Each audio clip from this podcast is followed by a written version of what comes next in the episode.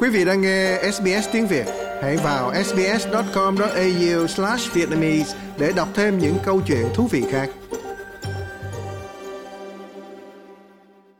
Thank you to the Labor Party, to all of our frontline workers, but most of all, thank you to every single Queenslander.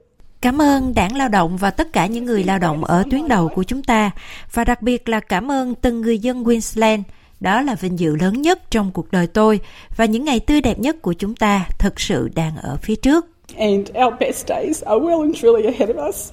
Đó là lời tuyên bố nghỉ hưu đầy cảm xúc của thủ hiến sắp mãn nhiệm Queensland Anastasia Palaszczuk, một tuyên bố nghỉ hưu đầy bất ngờ từng được coi là thủ hiến tình cờ sau khi phe đối lập đảng lao động của bà chiến thắng bất ngờ trong cuộc bầu cử năm 2015.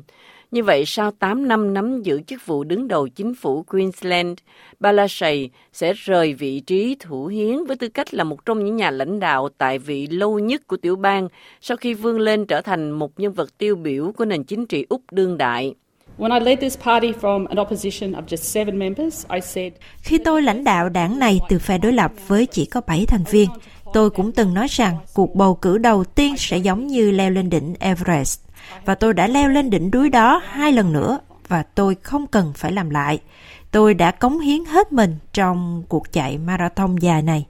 Sau thất bại tàn khốc vào năm 2012, khiến đảng lao động mất quyền kiểm soát tiểu bang mà họ đã nắm giữ trong suốt một thời gian dài, ngoại trừ 2 năm kể từ năm 1989. Dưới sự lãnh đạo của bà Balasay năm 2015, đảng của bà đã giành chiến thắng trước chính phủ Campbell Newman LNP. Lúc đó lao động chỉ nắm 7 ghế trong một quốc hội 93 ghế của tiểu bang. The governor has invited me to form government. Thống đốc đã mời tôi thành lập chính phủ. Tôi đã chấp nhận lời đề nghị đó với đầy sự khiêm cung nhất có thể. Bà Palaszczuk là người phụ nữ đầu tiên trở thành thủ hiến tiểu bang từ phe đối lập và trở thành nữ thủ hiến đầu tiên giành được ba nhiệm kỳ trong một nội các đầu tiên của Úc mà nữ chiếm đa số. Trong 8 năm, bà đã lãnh đạo tiểu bang vượt qua 63 thảm họa thiên nhiên cũng như đại dịch COVID-19. Tính đến năm nay, bà trở thành thủ hiến hiện tại phục vụ lâu nhất trong nước sau hàng loạt lần từ chức của các nhà lãnh đạo thời đại COVID, bao gồm Daniel Andrews của Victoria, Mark McGowan của Tây Úc và Michael Gunner của lãnh thổ phía Bắc.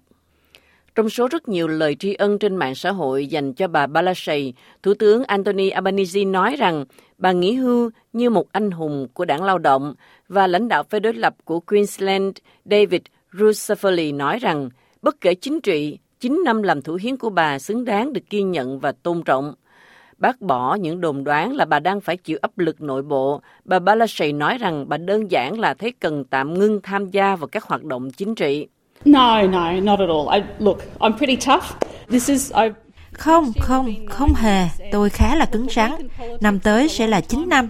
Hãy nhìn xem, một tuần trong chính trị là một thời gian dài và 9 năm thì cứ như là dài vô tận vậy. Bà Palaszczuk đã ủng hộ Phó Thủ hiến Stephen Miles, một gương mặt quen thuộc trong các cuộc họp báo thời kỳ COVID, làm người kế nhiệm bà.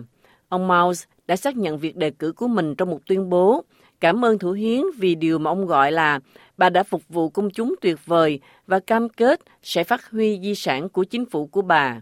Shannon Fentiman và Bộ trưởng Ngân khố Cameron Dick cũng sẽ tranh giành vị trí lãnh đạo trong cuộc tranh cử ba bên sẽ được đưa vào cuộc họp kín của Đảng Lao động Tiểu bang vào tuần tới.